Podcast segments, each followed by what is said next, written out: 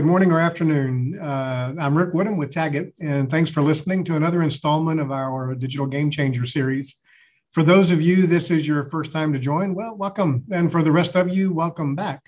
So these podcasts are really uh, intended to provide and expose you uh, as a listener to different views about what's going on in the world of digital banking and digital technologies. And you know, there's no one right approach to to approaching digital that works for everyone. And I know I speak for our guest today, Ravi, who's hoping that as we go through these this dialogue of questions and answers and having a bit of a chat, that you pick up these one or two little nuggets uh, from uh, from his experience and, and what he's done with the company he works for today. So in today's session, we are joined by Mr. Ravindran Ramiah, uh, goes by Ravi. So Ravi's been in the GCC for the past 25 years, focused on banking technology solutions. He's really got a wide, uh, diverse experience of high growth startups, turnaround environments, and extensive knowledge of banking uh, and the financial industry in general. Of late, he's a founder member of one of the initial fintech organizations in Saudi Arabia, Tas'heel Finance, which is licensed and regulated by SAMA in the consumer finance sector. He's also been involved in various startups in the region, and in addition to being responsible for digital transformation of, of large financial institutions. So, a lot of background, a lot of wealth and knowledge he will share with us today. He's a successful transformational leader and capable of developing flexible and scalable solutions. Ravi, thanks for joining us today. Looking forward to a little bit of a chat with you. It's my pleasure to join you, Rick. Uh, looking forward to having a good discussion. Yeah, so let's uh, let's start with 20 questions, shall we? Sure. So, so Ravi, can you maybe just spend a little bit of time and talk to us a little bit about some of the challenges uh, since COVID and how has it affected the company and and some of the opportunities that you foresee out of that? Uh, let us basically take a step back and then uh, before the onset of the pandemic and during the pandemic and post pandemic. Uh, before the onset of pandemic, people were relaxed in terms of the digital uh, journey. Uh, it was in the pipeline uh, with a with a date which uh, never uh, would have been met. the pandemic happened, and that is when people started scrambling, including us. The initial days were completely chaotic. You wouldn't know what to do because all of a sudden, from going at 100 we were at zero. Uh, that was when we uh, got together as a management team, and then we decided what is what should what are the steps that needs to be taken to ensure that the customer uh, today he is not able to move out of his home. So, mm. how do we enable him to conclude his journey end to end? So, the key phrase out here is end to end. Mm. Now, many companies uh, flourished during the pandemic because they focused on this end-to-end journey. Right. While there are many com- many other companies which just focused on certain aspects of the digital journey, so which led to customer being uh, originated, but the fulfillment bit was missing. Mm-hmm. So you address one part where the crucial part is missing, and so they they didn't flourish as much. Mm-hmm. Uh, in in our case, we did focus on end to end journey and we were lucky that during the pandemic and post pandemic we we hit a growth rate which was uh, basically not expected out of us. Uh, we, we, were also pleasantly surprised uh, when we saw the end results. Uh, so that is that is the key phrase. You have to ensure that uh, that is a lesson also for us because when we had started we could basically do only as much of a digital journey.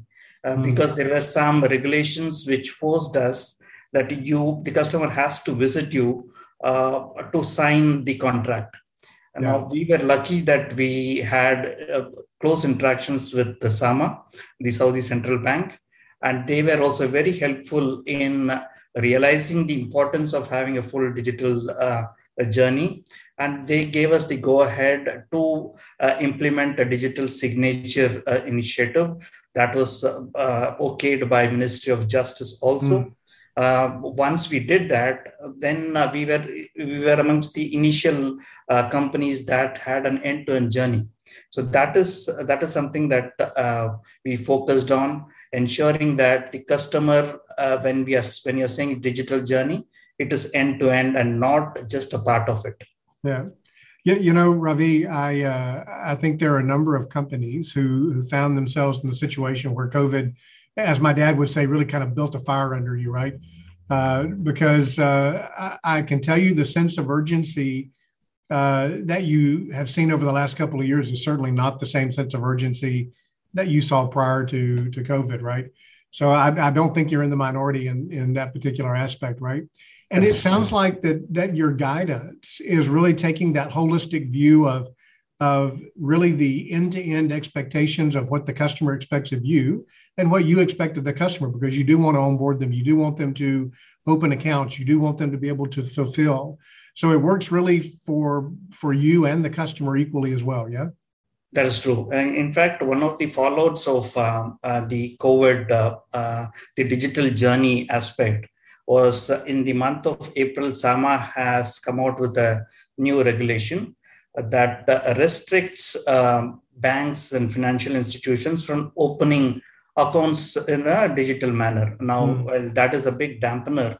Uh, the reason uh, for that is uh, um, there have been many fraudulent cases uh, that have uh, hit. while while you put in something with good intention, there are always people who try to find a loophole. So that yeah. is invariably the case, and that is another challenge that we, everyone is facing and it is a good challenge to have because um, whatever you are going to do at this point in time is going to uh, only enable the whole sector uh, yeah. the key focus out here at this point in time is going to be how do we basically ensure that the customer who is being onboarded is a genuine customer right yeah. and so it gets back to the uh, question of money laundering blacklist check and so that that aspect while it was there but it wasn't that uh, strong enough uh, because that is the reason why uh, Sama has come out and then said there have been quite a number of uh, fraudulent um, uh, transactions that have happened. So, so can you talk a little bit about uh, Ravi? Can you talk a little bit about the the sector, the microfinance sector in the Middle East, and and how are customers kind of responding to digitization in that that sector? I mean, you made the comment that you guys had much better results than than maybe had been projected, which I think is very positive. So, can you talk a little bit about the sector in general and, and kind of the customers and how they're reacting to uh, to digitization? Yeah, sure. Um, Middle East is actually slightly different when it when you compare to the other regions in terms of uh, uh, microfinance uh, or even consumer finance, uh, because you have a huge uh, expat population. Mm. And even amongst the expat population, the percentage of unbanked population is pretty huge. Uh, in fact, you would find there was a study that was done last year, and uh, the, close to uh, 36%, if I'm not mistaken, uh, of the population, 36% of population in UAE, it, it is unbanked. Wow. And so, and another 16% or so uh, are partially banned. Uh, so that is a huge uh, chunk of uh, the population that is deprived of a proper financial um, uh, mechanism wherein they would be able to lead a better life. And so that hmm. exclusion is there, which is peculiar to this region purely because of the uh, floating or you can call it the expat population, which is, uh, which is out here. and also the that is uh, as far as the individuals are concerned. Now, the partially banked guys, they are the UAE government and many uh, governments in this region. They have come out with uh, regulations like wage protection uh, system. Uh, so that will ensure that they get their salary on time. But um, that is just a one-way transaction. You just get a debit prepaid card equivalent.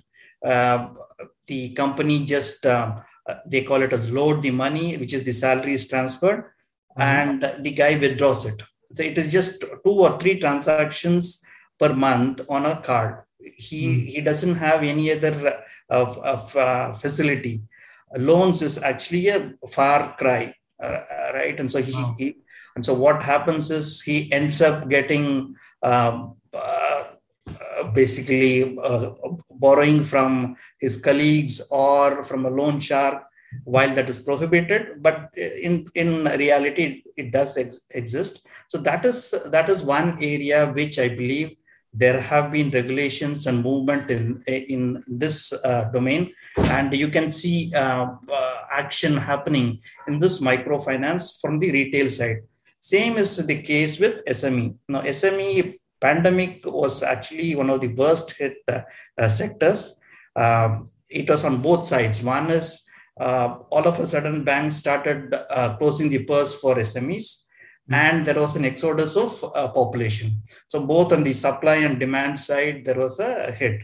Um, now again, uh, post pandemic, there has been a huge uh, uh, increase in, in terms of activity in this segment but but still there is a long way to go. Uh, i was reading a recent survey which said that there are so many startup companies in this region. Now while it is easy to start a company you can open a company in two hours in in this part of the world. But it takes probably two months for you to open a bank account. Wow. And so which is a which is a huge uh, i would say it is uh, uh, definitely the government would be taking notice of this and then taking corrective action but uh, that is a challenge. And it also gives rise to many opportunities for um, uh, banks or uh, financial institutions. Um, for sure that is a big challenge out here at this point in time. There was a, a, survey that was done for even individuals. The amount of time it takes to open an account, uh, it is it's still uh, it is not entirely digital, and it is still uh, taking time. Uh, yeah. To give an example, I had recently from uh, Bahrain, Saudi, I had relocated to Dubai, and I had to open a, bank account and a safe deposit locker, and it believe it or not, it took me uh, close to uh, three and a half to four weeks to get this while I had all the necessary documents, everything, but still I had to visit the branch multiple times. My ID card was photocopied a million times. So there is there is there are still so many gaps in terms of the process, uh, and that is where I see uh, an opportunity. Uh, it does sound like I, there might be room for improvement there absolutely there is a huge uh, uh, uh, need for improvement and i believe it is an opportunity uh, uh customer service is another area which which is something which uh, which needs drastic improvement. Um, i while there are chatbots i believe in my opinion that is, that is still in early stages of development. It can improve it is improving. Uh, but uh, giving the customer his complete view of what his financial standing is, that is still a far cry. It is still uh, people are still, banks are still operating in silos. And so we can see that as an opportunity. And uh, I, I still hope that uh, in the coming days, uh, things will improve. So I, I, I, sort of share your your view. I mean, when when some of the chat type of technology that we see today truly becomes conversational, right? And you think about the conversation you and I are having today, right? We're having a conversation because a we speak the same language, b we have context around what we're talking about, uh, and and c we're on kind of a common uh, path, right? We can we can uh, kind of accumulate and think about these ideas and when the technology can do some of these things, again, be a bit more conversational, then I think you'll see a change in how uh, the technology is used, especially in the servicing area. That's so, so, uh, so Ravi, one of the questions I wanted to ask you was you, you again, you talked a little bit about um, the success that you guys have had, kind of taking that end-to-end view of the journey with the customer. Is there any one particular feature or one particular uh, capability that you delivered that kind of stands out in your mind as having uh, maybe the highest level of impact during that time? Was there sort of any one thing that sort of stands out in your mind a bit? The couple of things. One is the ability to do the digital signature, right? And so, mm-hmm. because till that point, uh, wet signature was uh, required. See, one is on the opening of a current account or a savings account. That was still okay. Yeah. But when you are giving a loan, uh, a wet signature was mandated. So you you need to basically bring in the customer, or you go to the customer and get the um, uh, documents and agreement signed.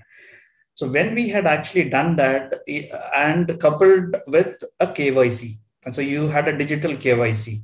So we had two options. One is basically uh, do a video KYC and then get that recorded and then attach it to the customer file so, so that tomorrow it can be uh, retrieved and uh, uh, shown it to the regulators. So these two elements wherein uh, the customers were actually unable to believe, comprehend in the beginning. Is that it? Okay, I am talking to you. I am the KYC is getting done, uh, and I am clicking a few buttons, and then the contract is getting signed.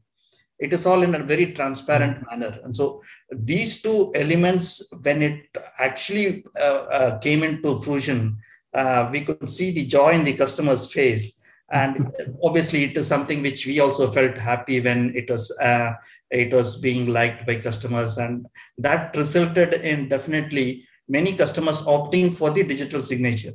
Right. So, so so obviously that had a fairly large impact on your your retail customer base. But i, I want to go back if i can for just a moment because you talked a little bit about uh, the sme sector uh, across the middle east right? Uh, and and you're seeing a, a very uh, a strong emergence of, of what many are calling that micro SME segment, really that small one one or two man kind of show, right? Uh, and and what we're discovering is that micro SME and even the smaller SMEs really have expectations that how they interact with the bank uh, has very similar um, capabilities as they would have as a retail customer because they don't necessarily need all of the the heavyweight you know, entitlements and maker checkers and all those kinds of things, but they do need some business capabilities. So, are you seeing kind of a similar sort of expectation from that smaller SME, the micro SME sort of sector, and and how is that being addressed by some of this technology? See, uh, one of the uh, that is a good point because SMEs, the data is now available with uh, various government bodies electronically. Uh, previously it was basically coming in a pdf format and, but now it is all available in uh, xmls and jsons so it is all electronically. I can get the complete history of a company from authorized credit bureaus. Hmm. and so there is no reason for me to uh, harass the uh, I would use the word harass because if I go and then submit reams and reams of documents of my balance sheet and whatever be the documents, it is not going to help much because at the end of it, someone is going to keep that elsewhere. It is just going to lie, catch dust. Hmm. Because the information is available electronically with my credit bureau. So there is no reason why I shouldn't use that to assess the customer. Uh, once you assess that, uh, there is no reason why you should take time uh, to disburse a loan. Um, because the credit assessment engine is something which can be built uh, over a period of time. I read somewhere that KYC is something, though it is mandated by the government, but I should be able to open an account for everyone. And then based on his behavior, because KYC is a progressive thing, right? So I mm-hmm. have to keep on updating the customer's be- profile and be- based on his behavior, financial or otherwise. Rather than at some point, today, what is KYC? It is at a point in time, what is the profile of the customer? We don't take into account over a period of time how he is behaving. Right. So that is something, it also applies for a company because at some point in time, he would basically be doing well but are we constantly up- updating him? Because the data is available in in my credit bureau. There is no reason why i shouldn't use that. Yeah that is something which i can see is it is happening. Um, there have been few fintech star- uh, startups that have gotten into this uh, wherein with minimal documentation uh, you can uh, get a loan an sme uh, uh, can get a loan from from this fintech startup hmm. but it is it is just one um, there are a couple of others which are still um, basically coming. Just imagine uh, in UAE, 60% GDP is basically coming from um, uh, SME sector, right? Wow. That's a huge uh, number. Um, and um, uh, having said that is that is again, if you take care of uh, your uh, SME sector, for sure the economy is going to take care of itself and so on. I, I, think I made this statement in, in one of my previous podcasts. I can't recall, and I'm sure there are bankers who would disagree with me, but but I sort of maintain it because I've been in banking IT for more years than I care to remember. Uh, but banks, to me, are one of those entities that probably know more about their customers than many different business entities, and they're probably the least uh, capable of using that to really look at the relationship of the customer holistically, right? So you talked about that end-to-end journey, especially as it relates to onboarding. But once you're able to acquire a customer, understanding their profiles, as you mentioned, and understanding their behavior and knowing how to give them the right messaging at the right time for the right opportunities is key. And uh, I think sometimes we we miss opportunities as banks to do that. Absolutely, you you have the customer. Uh, someone, it's an old adage which says that you take care of your ex- existing customer. New customers will take care of themselves, right? Yeah, that's right. Uh, today, uh, with open banking, that is something which is going to change the game. Uh, once it becomes a reality in certain uh, uh, countries, it is become it has become a reality, but still it is in it is in its infancy. but once that comes, retaining your customers is going to be a challenge. And yep. so, if you don't take care of uh, your customers, you are definitely going to uh, miss out, miss out on yep. them. You can't operate in silos, which is what is happening. Uh, just to give an example, one of my uh, colleagues, he was traveling to UK um, for the Eid uh, break. He lands in uh, London, and then he gets a message saying that, "Okay, this is hundred dollars." Uh, as a Eid gift. And so it is something which uh, the he's a card holder, and so he gets that message. Now he was happy that okay, I used to get Eid from my dad, and so now the bank is uh, taking care of me. It was a, a momentary pleasure.